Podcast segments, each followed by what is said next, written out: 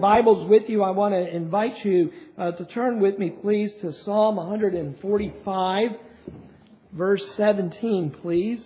Psalm 145.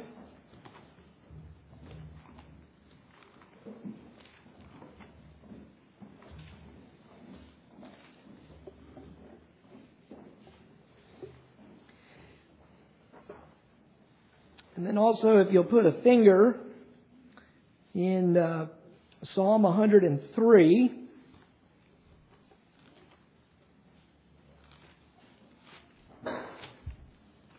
And verse 19.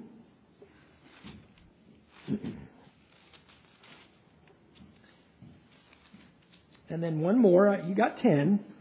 Another finger in Matthew chapter 10. Matthew chapter 10. I'll repeat these in just a second. Verse 29. Matthew 10, verse 29. Psalm 145, Psalm 103, Matthew 10. Let's pray, and then we'll read these texts. Let's pray. Lord, we love you. We praise, we honor you. We thank you that you've given us a light for our feet, a lamp unto our path. We thank you, Lord, that your Spirit uses the Bible and its preaching to minister to us, to build up our love for you, our love for each other, our love for the lost, uh, to increase our faith, to help us to be conformed to the likeness of Jesus in the way we think, the way we act, the speak. Lord, even, even into the very secret places of our heart, you do the work of grace and sanctification. We pray that the preaching would be a blessing. We pray that the Lord's table would be a blessing tonight. That we would come away with a sense of blessing, that we would enjoy you, that we would delight in you, that we would love you, that we would know you, and we would be known by you. So bless us, Lord, as we feed on your word, and then bless us as we feed at your table.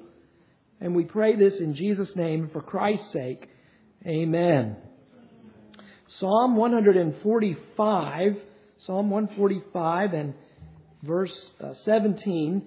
The Lord is righteous in all his ways and kind in all his deeds. Then if you'll turn with me to Psalm 103, and verse 19, please.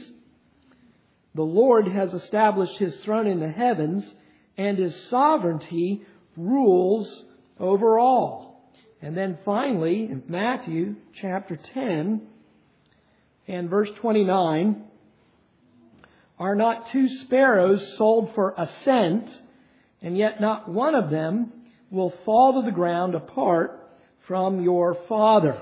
Amen. Now I'm going to be uh, doing a short series uh, this summer on uh, Puritan theology. Each year I try to take a personal vow at the beginning of the year to devote myself to a certain amount of study uh, in that year, just as ongoing education. I think every minister ought to do it. Um, and uh, one of the ways that I get motivated is uh, by taking a vow. and fearing that uh, bad things will happen if I don't do what else what I said. So uh, this year, I am as a part of my uh, study vow, I am reading this book. It's a thousand pages, and one of the ways I thought maybe that uh, I might uh, profit from this is not only by reading this book, but maybe doing some evening sermons in the summer uh, with the help from this book. This is a book, and it's been very good. It's called A Puritan Theology, Doctrine for Life by Joel Beeke and Mark Jones. Uh, many of you, I know, know, know Joel Beeke. Uh, Mark Jones has been kind of an up and coming name in recent years, uh, but they uh, co-authored together uh, this book on Puritan uh, doctrine. And so I want to talk a little bit about, they, they devote a chapter to the providence of God. I'm actually going to preach a sermon that I did back in 2014 on the providence of God. But I am going to try and add some extra uh, that came from our study, my study uh, from this book here. So let's talk tonight, uh, boys and girls. Uh, I want you to tune in as well. Uh, we talk about a very important and very practical doctrine uh, that will, I think, if you think about it a little bit, you'll see uh, that you can use it and benefit from it every day of your life. And that is the doctrine of God's providence.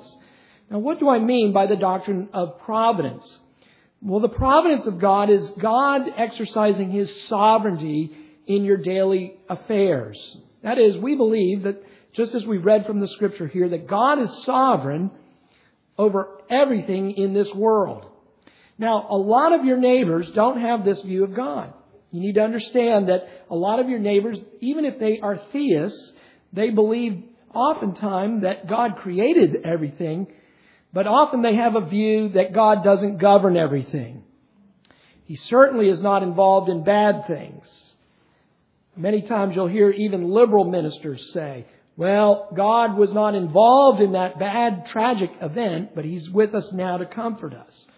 And that's not a biblical view of God's sovereignty or God's providence, boys and girls. I want you to understand that. God is sovereign over everything, and even as we read from Matthew chapter 10, even the very small things, God is sovereign over. And that's important too, because a lot of your neighbors don't believe that. They say, well, I, you know, I believe God's too busy about this. Sometimes I'll even tell people, they'll tell me they've got a problem, and I say, well, you know, I'll pray for you. It's a way of witnessing to them. I say, oh, I'll pray for you, that situation that you're worried about, about your job or whatever. And, the, and sometimes I'll get this. They'll say, oh, I think God has bigger things to do.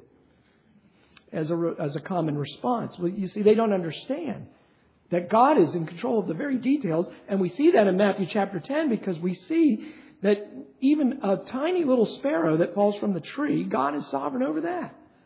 God is in control even over the smallest details of the world that goes on around us here. So, providence is not a word that we hear much today. A lot of times our fathers in previous centuries knew it.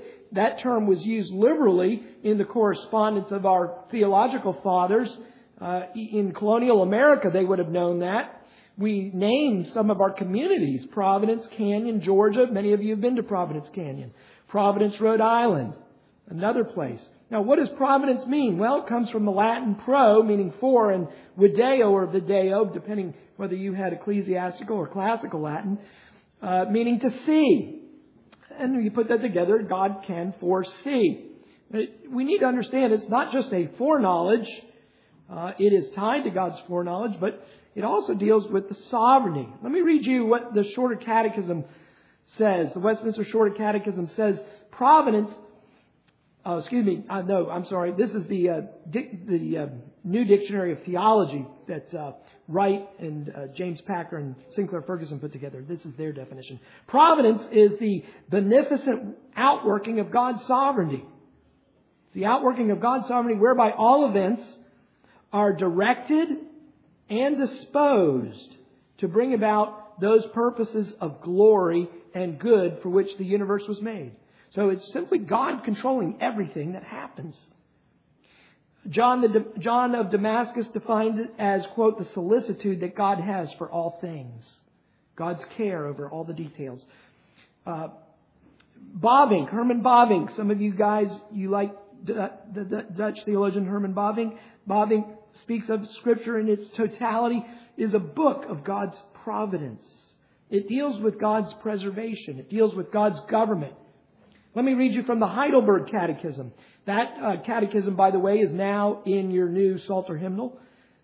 Uh, the almighty and ever present power of God, by which he upholds, as with his hand, heaven and earth, and all creatures, and so rules them that all, that all things, in fact, come to us, not by chance, but from his fatherly hand. So, a right understanding of providence is going to guard you from three fundamental errors that are out there. They've been out there for centuries, they're still out there today. Number one is deism. Deism is the, the, the old analogy is that God is like a clockmaker. He makes the clock, he winds it up, and then he goes about his business. That's deism. God leaves his creation to just kind of run on the laws of nature, run like a machine. And God isn't anywhere in the picture after that. Number two, it guards us not only from deism, but fatalism. Fatalism. Now, fatalism can take a number of different avenues. Uh, in some parts of the world, like in the Middle East, it's, it's Islam. Islam is a fatalistic religion. Um, whatever happens, happens. It's beyond man's control. And there is a denial of personal free agency often uh, involved in that. In the, in the secular West, it might be in terms of horoscopes. People who rely on astrology to, or yeah, astrology. I always have to check myself. Uh, you know that that uh, it's the way the stars and the planets are aligned that's going to guide, you know, what happens. You know, people say, you know, every time a plane crashes, somebody's horoscope was wrong uh, uh, that day. There's just there's only so many, you know, horoscopes, and somebody's somebody got it wrong. Uh, that's fatalism, though, just dependence on the stars. And then there's the third one, also in the secular West, and uh, even if they're not into horoscopes, many secular people are into what they would call as chance. Chance, there, that is, there's no real direction or purpose to life. Things just happen. Now that is not what we believe. We believe God is a personal God. He's intimately acquainted with His creation and all its creatures. And He gives personal guidance of the world's events. John Calvin, the Protestant reformer, said, God's hand is at the helm. And you might think of uh, boys and girls in the old ships where the captain or one of the sailors would have his hand on the giant wheel on the deck of the ship, guiding and directing it. Well, John Calvin said it's like that. He said he, he God guides all things, including his care for small birds and everything else. Now, the, one of the things that I said in the introduction is this is a very practical theological doctrine. It's really one of the most practical ones because it, we deal with providence all the time. It's all around us. Everything happens providentially. You know, boys and girls, there's nothing that happens tomorrow that wasn't ordained of God. I mean, it's an amazing little thing to think about when you think about all the details of life, all its intricacies, all the variables, all the things that actually do fall out that could have done otherwise, they're all orchestrated by God. Everything is, and when we think about that, it becomes wonderful, particularly because as Christians, we know that everything is working out for ultimately our good. Romans 8:28. This is where Romans 8:28 becomes so wonderful. The sovereignty of God in all its details is being worked out so that I can be more like Jesus Christ one day. That I can be in a world of glory, that I can be in a world without sin, that I can be growing in, in sanctification. The Father is doing everything, guiding everything in all His infinite wisdom. And if there was something better, God would do that. So everything providentially that is falling out is doing so from an infinitely wise Father. The Bible says everything is working together for the good of the church. Everybody who loves God, everything is working out for their good. Now I want to say that all that was by introduction. I want to say a couple things here uh, for us tonight. Number one, we're going to see that God is sovereign. Number two, we're going to talk about a Puritan named John Flavel. He wrote a book on providence, the mystery of providence. And then, thirdly, I want to talk about how to meditate on the providence of God for your life. And I want to read you some helpful quotes here from this big book. All right? Those three things. Number one, God is sovereign. God is sovereign. Well, the doctrine of providence recognizes that God is absolutely sovereign. Psalm 103, verse 19, we read that. His kingdom is over the whole universe. God governs everything. Everything is under the rule and the control of God in His absolute power and authority. We read, didn't we, a couple weeks ago, that the heart of the king is in the hands of the Lord. The most powerful people in this world, the prime ministers, the premiers, the dictators, the presidents, are all under the sovereign control of the Lord and the Lord is governing President Trump or Putin or Miss May in Britain, all of them are under the control of God. He's directing them according to His sovereign plan. This is why we, as free agents under God's economy, should be praying for the civil magistrate because God uses our prayers as a part of His sovereign plan and His purposes are carried out through the prayers. This is why you and I should be praying. Now, we see this in the Bible. Pharaoh, you'll remember, uh, boys and girls, Pharaoh's heart was hardened by the providence of God, wasn't it? God sends Moses, Moses preaches the word, and Pharaoh doesn't respond by faith. And anytime you hear the word of God and you resist it, God hardens the heart. And then we find in another occasion, later in the book of Isaiah, chapter 45, there's another king named Cyrus. And there, what does God do? He softens Cyrus's heart. And Cyrus makes a decree and he says, I want the children of Israel to go back to their homeland and I want them to rebuild the temple and I want them to make sacrifices and I want them to pray for me. And God governed that. So God governs over small things like the care of birds. Be anxious for nothing, Jesus said. But what? Look at, look at your bird feeder. look at your backyard. Who was I talking about birds with this week? They said birds weren't interesting. Jesus says, look at the birds. It's a cure for anxiety. Uh, there's no bird on a John Deere tractor, is there? No bird building a barn in your backyard. And yet God feeds them, doesn't He? And if God takes care of little creatures like that, He's going to take care of you. And so we need to, we need to learn from God's providential care of His creatures not to worry about our own lives. Put our trust in God. You are of greater value. Not a hair, the Bible says not a hair from your head can fall apart from what? The will of God. God has numbered your hairs. Talk about detail.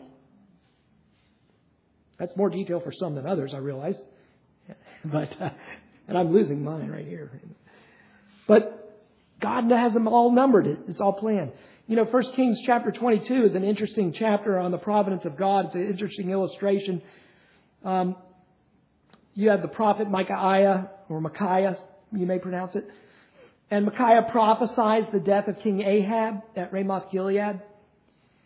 And uh, this is before the Ahab's third campaign against Aram. And this all happens, it's prophesied before Ahab and Jehoshaphat. Jehoshaphat's a good king, Ahab's a bad king. But Jehoshaphat, good man, but he made a bad alliance. But anyway, so what is what does Ahab do? Well, he tries to get out from under that prophecy. And he says, You, Jehoshaphat, you dress like the king. I'm going to dress like an ordinary soldier uh, so that this prophecy doesn't come to pass. Well, what happens? A random arrow goes through the air and it hits him right between the joint of his armor. And it penetrates his body. And Ahab ends up dying. And so we see that the prophecy is fulfilled. Now, how can that happen? Well, because God is in control of the providence of it all. God's in control. We see Jesus betrayed exactly for 30 silver pieces. We see Psalm 22 fulfilled in its details that Jesus' hands were pierced, his feet were pierced. A Roman, uh, this is well before the, the Roman Empire had taken over. This is a thousand years before the Roman Empire. Uh, and, and, yet, that um, peculiar form of capital punishment was prophesied in Psalm 22, brought about by the details of God's providence later. John Flavel says this How else but providence could explain how weaker forces can overcome superior forces? And he gives, um, he gives some examples, like in the Roman Empire in the days of the early church. He said there were ten persecutions from the mightiest empire. Think about that. The, the mightiest nation on earth was, was pouring out its power against the early church to destroy it. And yet it was the church that lived and the empire was gone. You think about Daniel in the lion's den in Daniel chapter 6. And yet Daniel is saved and the and, and as soon as Daniel's taken out and Daniel's enemies are thrown in, what do the lions do? Suddenly they pounce. In Psalm chapter 8 and verse 2, we're told that out of the mouth of babes, uh, the Lord's praise would come. And, and, and, and what do we find? Young children praising Jesus as he comes in to Jerusalem, and the Pharisees are rebuked for their unbelief by these children. We find out of a little horn of a ram and the shout of God's people, the walls of Jericho fall down. How could that ever happen? The providence of God. God ordained that to happen, and He, he brought it about. Now,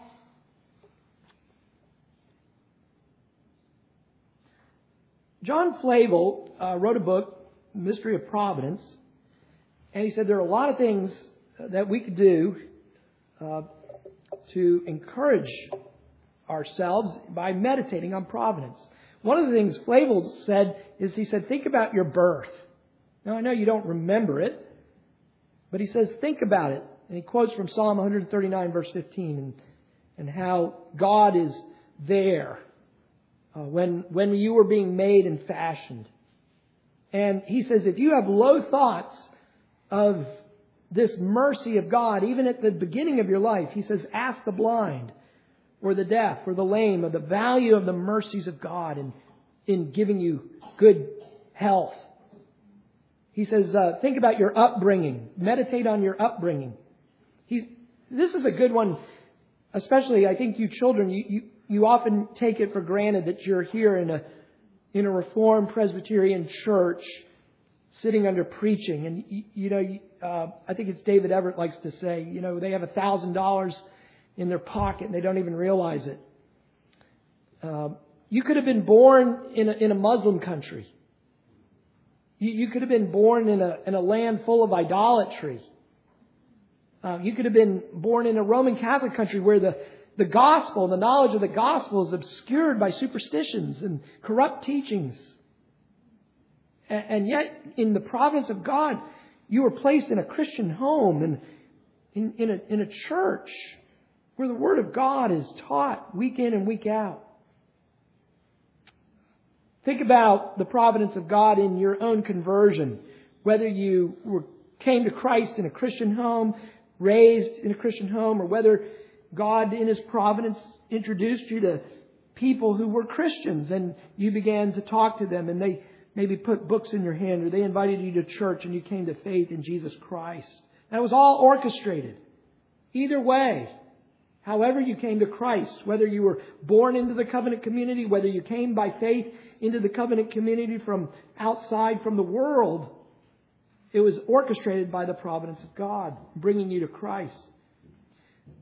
Flavel says, think about your calling. Meditate on the providence of God in calling you to what you do. That God gave you employment that was suitable for you and tailor made for you. He gave you the gifts to, to do that work. He said, think about your family. Providence, uh, Proverbs, excuse me, chapter 19, verse 14 says, a prudent wife is from the Lord. Let me read you what Flavel says. This is a direct quote here. Flavel says, in this, the Lord often goes beyond our thoughts and plans Yea, and often crosses men's desires and designs to their great advantage. You wanted person A maybe, and God introduced you person B maybe, and that was to your advantage. And later you look back and you're like, wow, look what God saved me from. Now, of course, as one pastor said, that's what they're saying about you too.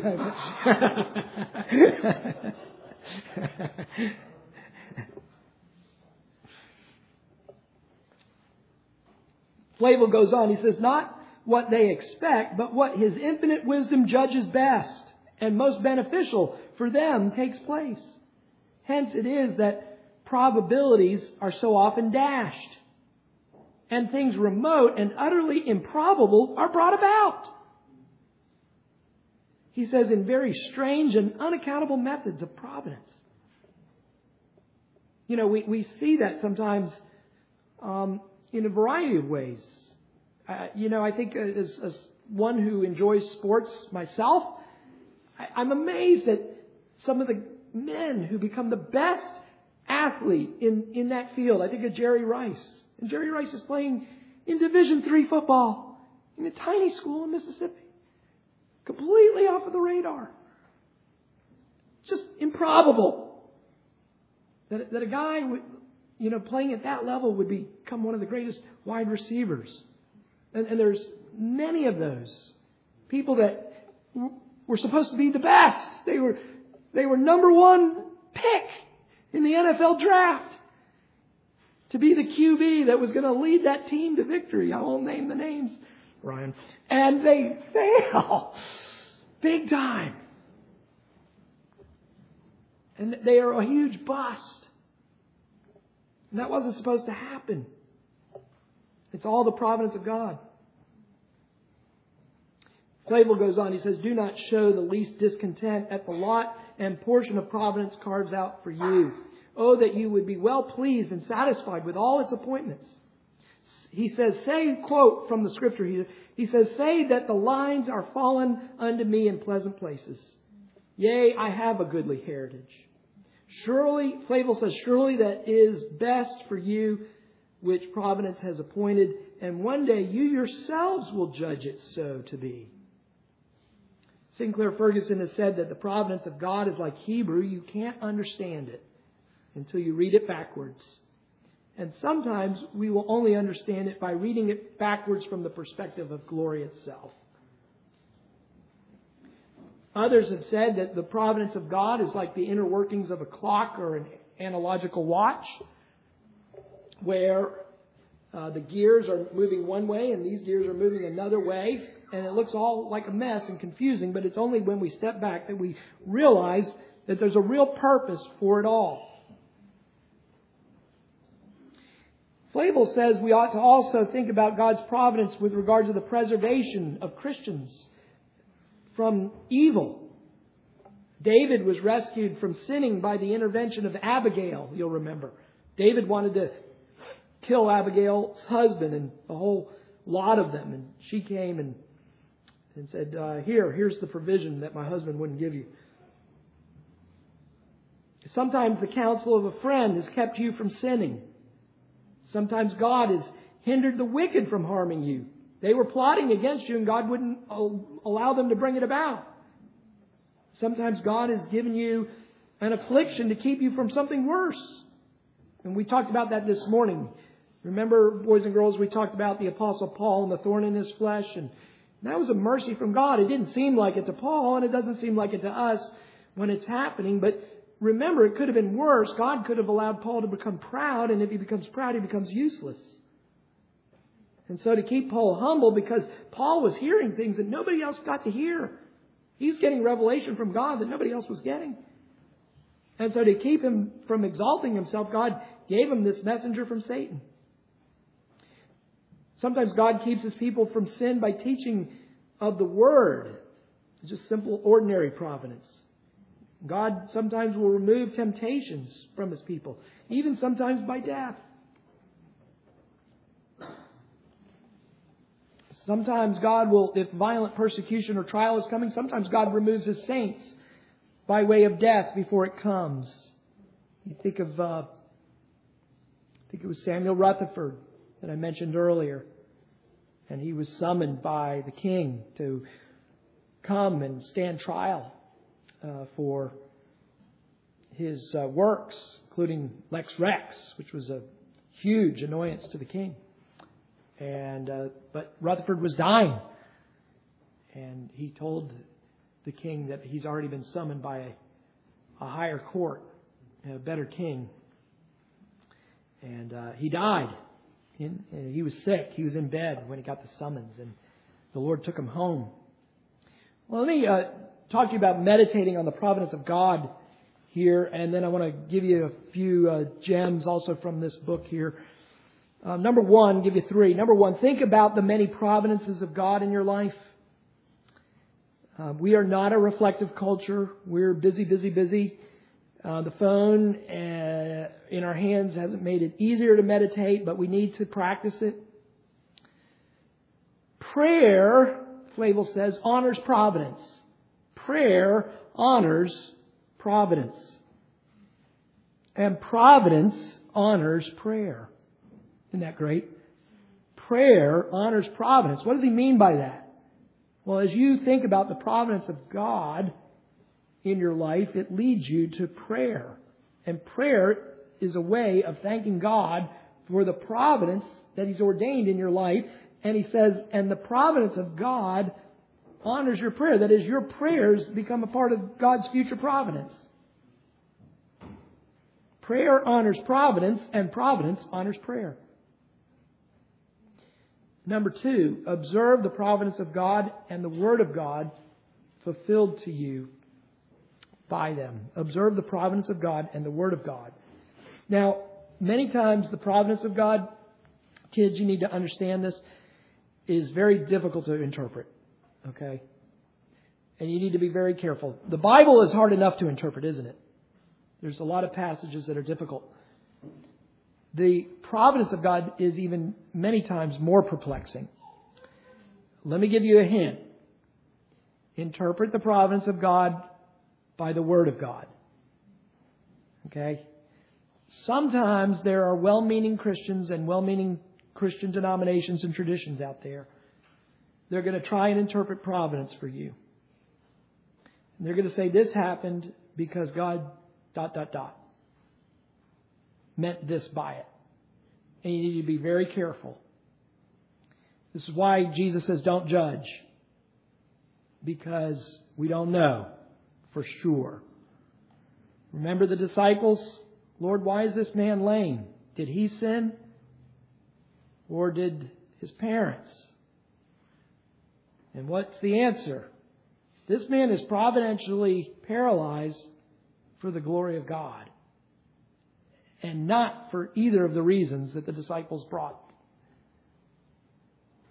And so we have to be very, very careful how we interpret providence. We are to study providence, meditate upon it, but remember, it is a mystery, and the best way to interpret providence is by the Word of God itself. Final uh, thing here about meditating on the providence of God. Uh, Flavel says, I, God, as the author of your particular providences. Recognize that the Lord is behind it all and the Lord loves you and is ordaining all of this ultimately for you. Let me give you, um, they have a conclusion here. I want to give you a few things here. Just uh, one comes from, uh, by Thomas Boston, and uh, this is in, called "God Has Straight Purposes for Crooked Providences." God has straight purposes for crooked providences. And by crooked providence, they mean something that is not agreeable to us, but yet God has a straight purpose for it. And there are seven that Boston lists here. Number one, to prove your spiritual state as a hypocrite or a genuine believer. That is, the trial that you're going through is to test your faith, to find out what you're made of. Are you a genuine Christian following Jesus Christ no matter what? Or are you in it? Are you, you know, are you the, uh, are you the kind of fan that shows up for the team when they're winning? And, and so long as the team is winning, man, you're there. You got the jersey. But if they hit a bad streak, whoo, you're not interested anymore. Fair weather fan. Number two, to stir up your obedience. Crooked, God has straight purposes for your crooked providences. Number two, to stir up, stir you up to obedience, to wean you from this world, to set your eyes on heaven. Number three, to convict you of sin. Number four, to correct or punish you for sin. Number five, to prevent you from committing sin. Number six, to reveal latent sin deep within your heart. And seven, to awaken you from laziness so that you will exercise yourselves in grace. And then uh, I think Beeke was the one who wrote this chapter. Sometimes you have to guess which author it was that wrote this chapter. Let me give you uh, this at the end. In summary, in conclusion, Purit, um, and Jones say this. The Puritan writings also apply to people in the 21st century who suffer massive change. More than that, they spell out clearly some biblical principles that Christians today desperately need to hear. And they use bullet points. So I don't know how many of them there are here, but I'm going to read them. Number one, God is in control of his universe. God is in control of his universe. Number two, God is working out His perfect purposes also in my life. God is working out His perfect purposes in your life. Number three, we need to remember that God is not my servant. God is not my servant. Num- number four, God's ways are far more mysterious and wonderful than I can understand. God's ways are far more mysterious and wonderful than I can understand. Number five, God is always good. I can always trust Him. God is always good. I can always trust Him. Number six, God's timetable is not the same as mine. I'm a 51 year old single guy. I understand that one. God's timetable is not the same as mine. Number seven, God is far more interested in what I become than in what I do. God is more interested in who you become, like Jesus, than what you do. Number eight, freedom from suffering is not promised in the Christian gospel. Freedom from suffering is not promised in the Christian gospel. Number nine, suffering is an integral part of the Christian life. Suffering is an integral part of the Christian life. Number 10, God works through suffering to fulfill His purposes in me. God works through suffering to fulfill His purposes in me. What am I on? 11? I'm running out of fingers here. 11. God's purposes, not mine, are what bring Him glory. God's purposes, not mine, are what bring Him glory. Number 12. God enables me to read His providences through the lens of His Word. God enables me to read the, His providences through the lens of His Word. Finally, 13, I have few greater pleasures than tracing the wonders of God's way. I have few greater pleasures than tracing the wonders of God's way. Amen. Let's pray.